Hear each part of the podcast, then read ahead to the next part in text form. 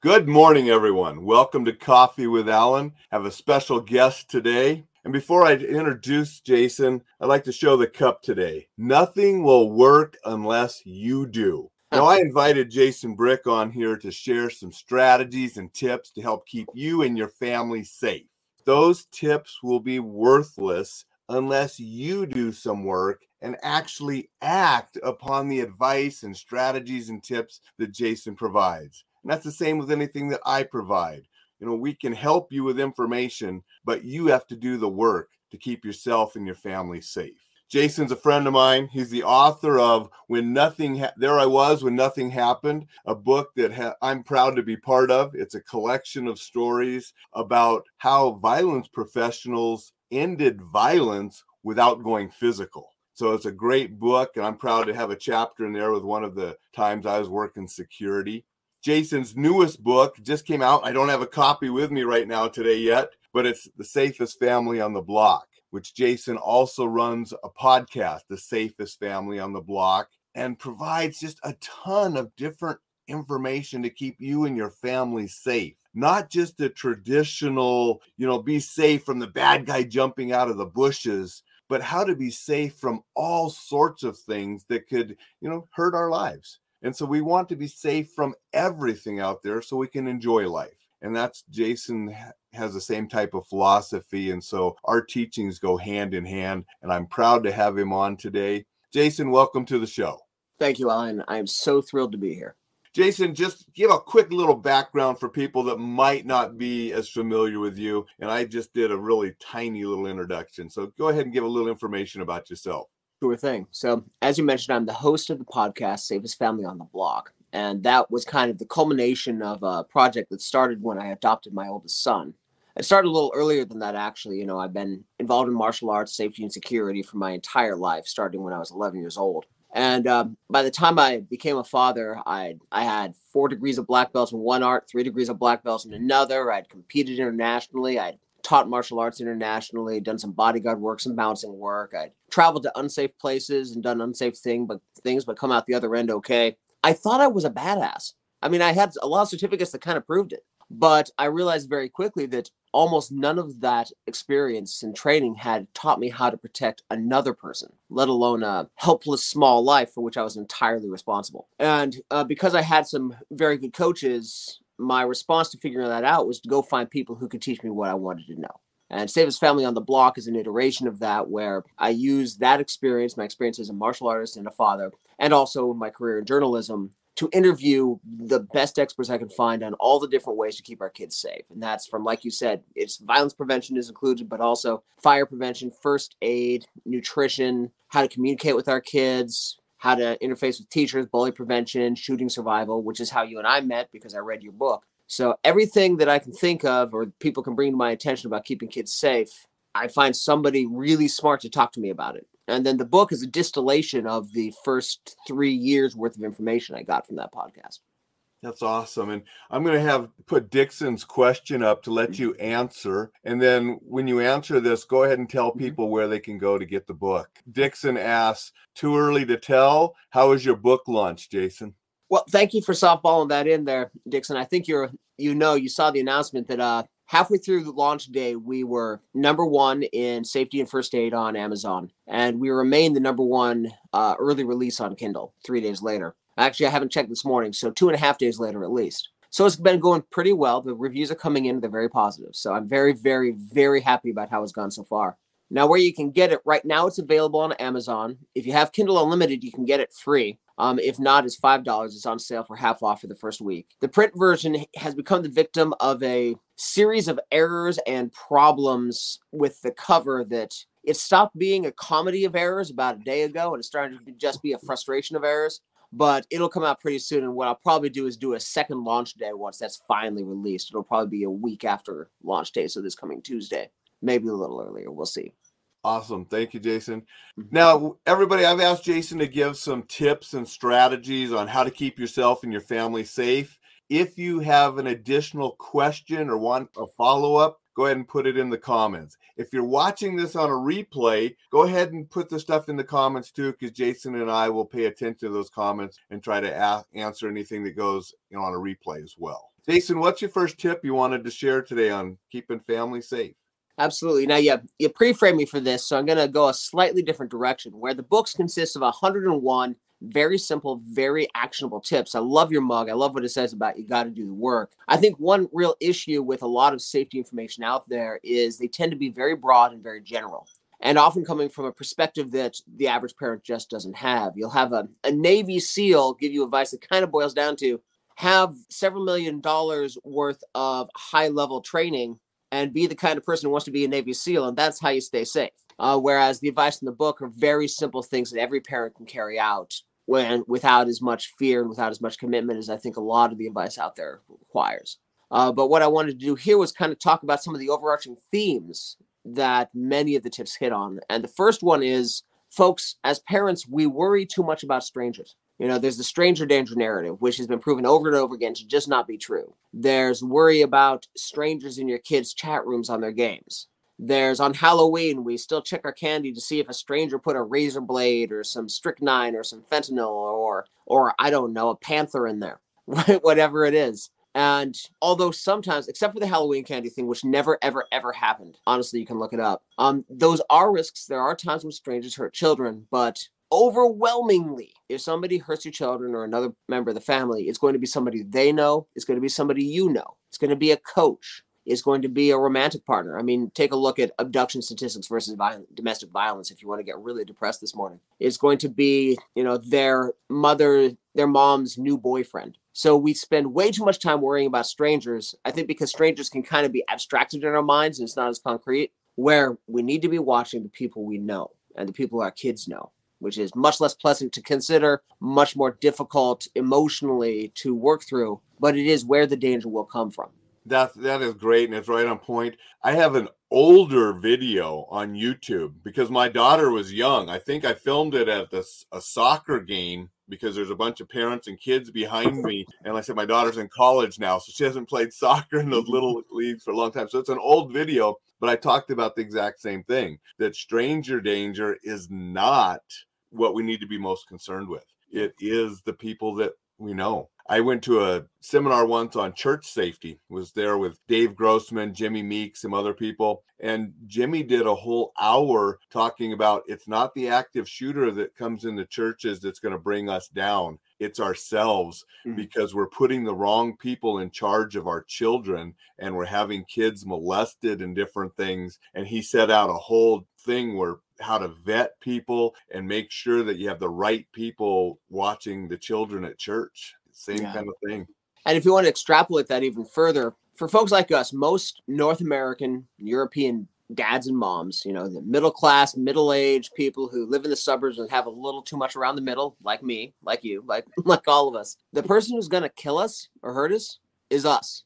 Leading causes of injury and accident are, um, you know, motor vehicle accidents, poor diet, inactivity, doing dumb things in dumb places with dumb people. We are the biggest risk to ourselves as well mo- so many of the important safety things for us starts with us and then goes out to the folks that we know and then at the very outer edges are um, victimization by a stranger. And that's that's what i think you and i are so much on the same page you know talking about this stuff. You know a few days ago i was talking about active shooters versus drunk drivers. Mm-hmm. more people are killed by drunk drivers than active shooters every year I mean, if we talk for an hour, somebody's going to die in a drunk driving accident. Statistics show it's mm-hmm. it's less than an hour every day, every day of the year. People are dying of, because of drunk drivers. So we need to do stuff about all these kind of things. So yeah, agree absolutely. with you hundred percent. I'm going to say good morning to Kellen. She says happy Friday to us. Thanks for joining us, Kellen. If you have a question for Jason, please be sure to ask. What else do you have for us, Jason? All right. So the second one that um kind of was a theme that showed up in a lot of the tips in the book is the importance of preparation and practice.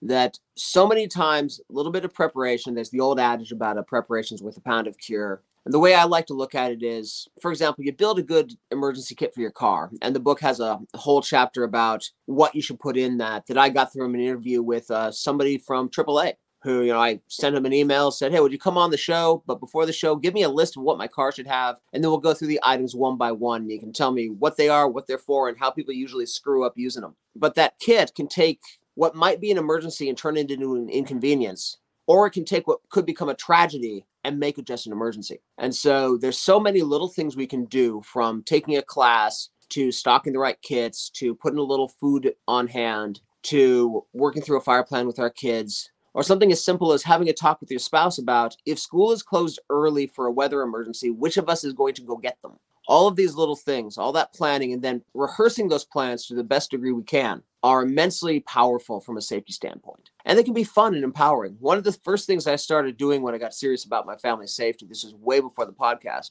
was every we got we have a house that's kind of wide and rambling. There's three fire extinguishers running around in the house. Every year we go buy one, and we're talking the you know the $25 Home Depot model, not one of those big expensive ones you have to recharge and that one goes where the oldest fire extinguisher lives. The old one we take out, and then we go back in the backyard, usually just before the 4th of July. We build a campfire on the patio, put on gloves and goggles, and then everybody puts out the fire, takes turns to putting out the fire. And that was starting when my kid was seven. You know, the seven year olds, they love that. They, they put on the goggles, they get the thing, they rehearse pass, and they do it right. And then all the adults do it too. So every year, every member of the family re ups how to put out a fire with a fire extinguisher and it's fun and it's you know it's interesting and that's that's just an example of a very small thing you can do that's fun and educational and super duper useful that is awesome. When I did the active shooter training on the Safariland team, when I was part mm-hmm. of that team, we would actually have the fire extinguishers, the big ones that are in mm-hmm. schools and hospitals and places, and we would ask who has ever who's sprayed a fire extinguisher, ever used a fire extinguisher, and it's remarkable how many people have never used one. Yeah and we would go outside and we would teach them how to use one as a weapon. So we had a mm-hmm. Bob there. They got to spray Bob and smash him in the head, and they really enjoyed that. and we would always tell them, and they can also put out fires. yeah. If you ever put out a fire with somebody, let them know that it was police and security guys that taught you how to use it. Before we move on to something else, what are a couple of those things on the car list that maybe a lot of people wouldn't think about? I mean, people probably think about water, food, flashlight, but mm-hmm. maybe what are some things that people don't think about on that car kit? So, one of the things about that list is almost everything on there is very intuitive, but some of it's on the list of huh, I never thought of that, but wow, now that you mention it, right? Um, one of them that came as a more of a reminder than a surprise to me, and probably will for most people, but very few people have them in their car, is for 30 bucks, you can get a hand crank radio, which doesn't work on batteries and can get radio signals. And the newer models include both an LED flashlight and a USB charger port. And that's $30 on Amazon. And right there, you have light, you have communication, and you have power for your phone to give you access to even better communication. Great, great tip, and doesn't yeah. cost that much. No. You know? I, I, hope on that kit somewhere too you got a tourniquet, which another 30 bucks. You'll have a tourniquet, which not just for mm. active shooter situations when I'm telling people and I'm teaching them in my classes, but they're good for automobile accidents and all sorts of other things where you might have massive bleeding. And so I always tell people they should have a tourniquet in their cars as part of that kit too. Absolutely. Like in, in res- if you go for the full on Israeli bandage or just a simple tourniquet model. Although one of the folks I've interviewed for my show several times, who's a guy I went to college with, who now, well, actually, he just changed jobs, but at the time of the interview, he was in charge of medical response for San Francisco International. He has a slightly different attitude about that. I can't had him come on to do um, interview about building a good for, car first aid kit. He did not include a um, compression bandage or a, a tourniquet in his kit. Because if we're wearing a t-shirt, we have both. Uh, but he went he went he wanted a much simpler model because he has a kind of small car. Sure. And I and I always would argue with that is why plan yeah. to improvise yes when for 30 bucks you can have a professional tool that's going to work way better than an improvised tourniquet with a t-shirt. Yeah, I tend to agree, but you know, he's yep. he's no. more experienced than me on that, so I definitely want to share his his insight. No, and that's true. I mean, you use whatever you have, but like you said earlier, preparation is the key. And if you're prepared with an actual item made made for that, I think mm-hmm. you're it's more ideal. Yeah. It does make your kit a little bit bigger, but for a car, you have the space usually. Exactly. Um, on the subject of kind of communications and power, another piece of information, it's not a piece in the kit, but something to know was just a simple idea of if you're in a situation where you're stuck and you're stuck out in the middle of nowhere and you have signal, but your your phone's about to lose bat, you know, you're about to lose the last of your battery life. Change your voicemail. Say to I'm stuck, I'm at these coordinates, send somebody. And that Yep, way, yep. th- somebody is going to get that eventually. Yep. No, great tip. And stay with your vehicle, folks, if you are stuck, especially if harsh weather. You know, mm-hmm. m- my wife always wonders sometimes why, you know, I made sure that we had special stuff, especially traveling in the winter. And then it was in Oregon a few, it's been a few years ago now, but that Korean couple, which struck home because my wife is Korean, they got stranded. The, the man went to walk to try to get help and, and he died. And then they Yeah. found the, the wife with the child later alive in the car. Mm. And that's why we stay with the vehicle. Your phone tip is awesome. And hopefully, you have some supplies to make that stay in the vehicle a little more comfortable until help comes. Absolutely. And that's another piece that I think a lot of people don't have anymore is a paper map. Um, really helps. Those people would not have been in that situation if they had had a paper map and checked it because they ended up in a bad situation because of a this was a 2000s era GPS failure that got them where they were. And you know, having a paper map of you know from a county map of where you are, maybe a state map, and then if you're doing a long you know the family road trip, at least a good atlas if not the the more detailed map of the territory you're going to spend time in.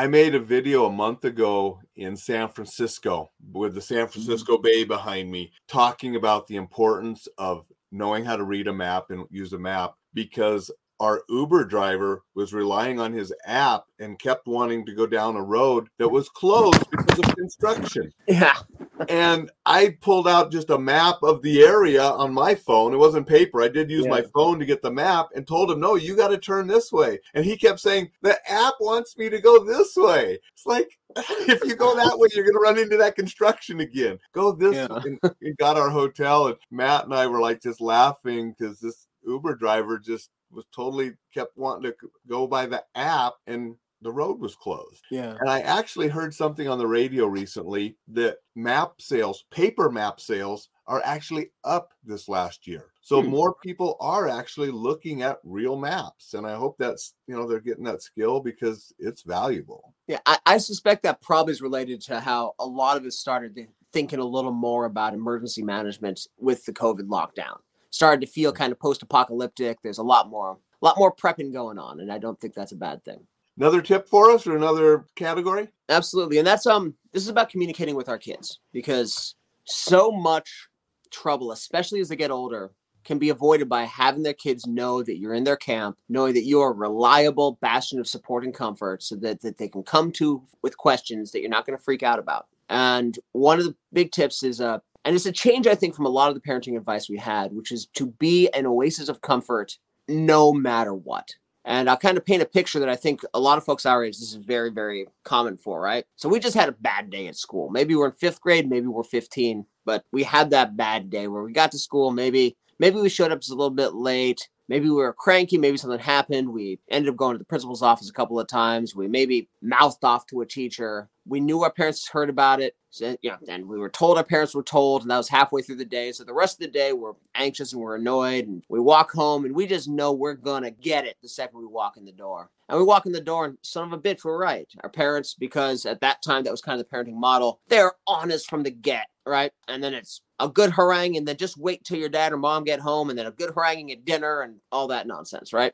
But it's not as though we didn't feel bad already. And if we had walked in the door and instead the parent who was home, if there was a parent home, I mean, we were all latchkey kids, so maybe not the second we get home, but as soon as we first interact with our parents, if instead it was a sit down and about, hey, looks like you had a rough day. Why didn't you tell me about your rough day? And being compassionately, completely on their side. And then this is not to say the kids shouldn't have consequences, but instead of adding to those complicate those consequences with emotional blackmail, with management by tantrum, which a lot of us did as parents, or a lot of us were raised in that model, and instead approaching those things with, well, here's what happened because you made that mistake. Let's talk about how I'm going to help you manage those consequences with maturity and grace. And that approaching parent parental communication from that viewpoint rather than the way many of us were raised is incredibly powerful from a safety standpoint and from a growth standpoint for your child. That, that's awesome. And I probably could have used a little bit more of that when I was uh, raising my daughter when she was younger, too. And me too. Me too. It's uh I'm not sure whether this is a newer model in parenting circles or whether I just missed the memo until I started talking to a few people. But yeah, it's uh it takes some adjusting for a lot of people. I think especially in the the martial arts community because we tend to be kind of high speed, low drag, old school in our approach to conflict. But it's yeah, I can see the power and the change that's yeah. come in my parenting my youngest children. I can see the, how much better it is. That is awesome. Going to say good morning to Bree. She says good morning, morning to us she used to be in my Hapkido class until she mm. moved away out of Montana. So she moved oh. down to moved down to Texas. So not a student anymore, but you know, we used to have fun when she was learning Hapkido up here. Very cool. Very cool. Thanks for joining us, Bree. Appreciate that. Any final things, Jason? We're going almost a half an hour, and any final thoughts and things that you have for us? So the most important thing is just the uh, what you said at the beginning that information is great, but we need to act on that information and that's one of the one of the reasons the product the podcast exists the reason the book exists is to try to distill the information into steps we can take and again it's a book of 101 such tips ranging from the very very simple things you can do you know fire and forget one time things we can do to make our family safe up to important questions to ask ourselves for example there's a whole chapter about well should i get a gun and it's you know my my politics and my politics i've earned my opinions you've earned your opinions it's not about the politics. It's about really looking at the questions you should ask yourself about that, including are you willing to practice with it? What kind of medical training and medical equipment do you have in the house? All of those things, right? And the question, the question, that question is really very akin to, well, should I have a table saw? You know, it's a tool for a specific purpose that does make the house a little dangerous, more dangerous. And then what are you going to do about that? But each of these things is a step that we can take and act on. And all I encourage you is whether you get information to keep your family safe from my book or whether you get it from any from the podcast or any other source, any of your really valuable resources, Alain, the important thing is you take that, you find one thing you can do today, another thing you can do this week, another thing you can do over the course of the month, and then go do those things. And it'll be a better, safer world for all of us. 100%. Dixon says to put safety into mm-hmm. practice, you need to practice. Absolutely. Absolutely, yeah, there, Dixon. There are two adages about practice that I've picked up over the years that are really important. The first one is people don't rise to the occasion, they fall to their level of training. And the second one came from my uncle, who was a He's an interesting character. He spent the first half of his adult life in a Marine Force recon and the second half at, in education. He has um, unique and interesting viewpoints on things like school shootings. But one thing he says is a plan you do not rehearse is not a plan, it's a wish. Oh, great saying. And Dixon's a longtime martial artist. He's one of the instructors at the mm-hmm. Korean Martial Art Festival that I teach yeah. at every year down in Florida. So he's definitely put in some practice over the years to get to where he's at too. Yeah. Excellent. Well, really appreciate you coming on, Jason. Again, our our thoughts and our philosophies align yeah. so well. We're both out there helping people stay safe, not to be paranoid, just so they can be mm-hmm. prepared, so they can enjoy life. Yeah. And you know that's you know that's the key is to enjoy life and do so safely so you can continue to keep enjoying things. And I think that's a that's an important point to close on that's at, at the core of both of our work that of some people are reticent to practice or think about safety topics and especially to talk to their kids about safety topics because they're afraid that it will scare them. But the psychology shows the opposite is true that if you talk to your kids about a safety situation in an age appropriate manner in a way that shows them that you have been thinking about this scary thing and have a plan and mom and dad are on this and here's what you little guy little girl little person can do to help that's much more empowering and much less scary. Often because the thing is, by the time a kid is old enough to understand the conversation we have with them, they've already been exposed to the idea of the threat. And what's better for them to be just kind of alone with that idea or to know that we're on top of it? I agree 100%. I mean, and you said empowering, and that's the mm-hmm. key. The knowledge and preparation and practice empowers you to not be afraid of the dangerous things that might be out there. Yeah. Nicole says hello. Thank you for joining us and saying hello, Nicole. Jason, before we close, remind everybody where they can find you, find mm-hmm. your books, get a hold of you if they'd like to. Absolutely. You can find the podcast, Safest Family on the Block, on YouTube, and it's on a lot of the podcast uh, aggregators. I just recently found out it's not on Apple anymore. I'm not sure why. Might have been. We got a couple of cancellations when we had some very frank discussions of suicide a little while ago. And so I think that's the issue. But you can find us on Spotify and whatnot. You can find Safest Family on the Block on Facebook and on Instagram. You can email me at brickcometjason at gmail.com. You can find the book um, on Amazon. Safest Family on the Block It's the only book with that title that I was able to find. And again, it's on it's available on Kindle right now, and there'll be print copies by next week. And I'd love to you know track me down if you have questions or you just want to nerd out about safety. I I love nerding out about this stuff, and I love having those conversations. So I really would love to hear from you thank you very much for joining us on Coffee with Alain this morning and providing some really great safety tips for all the listeners. Everyone, I will be back tomorrow. We'll be talking about a book or two or three because that's what I often do on Saturdays. So we'll see you then. Oh, Jason's having a computer problem again. Lost him for a second. He's back. Everybody, have a fantastic Friday, a wonderful weekend, and I'll see you tomorrow with Coffee with Alain with the book special on Saturday. Excellent. Take care, y'all.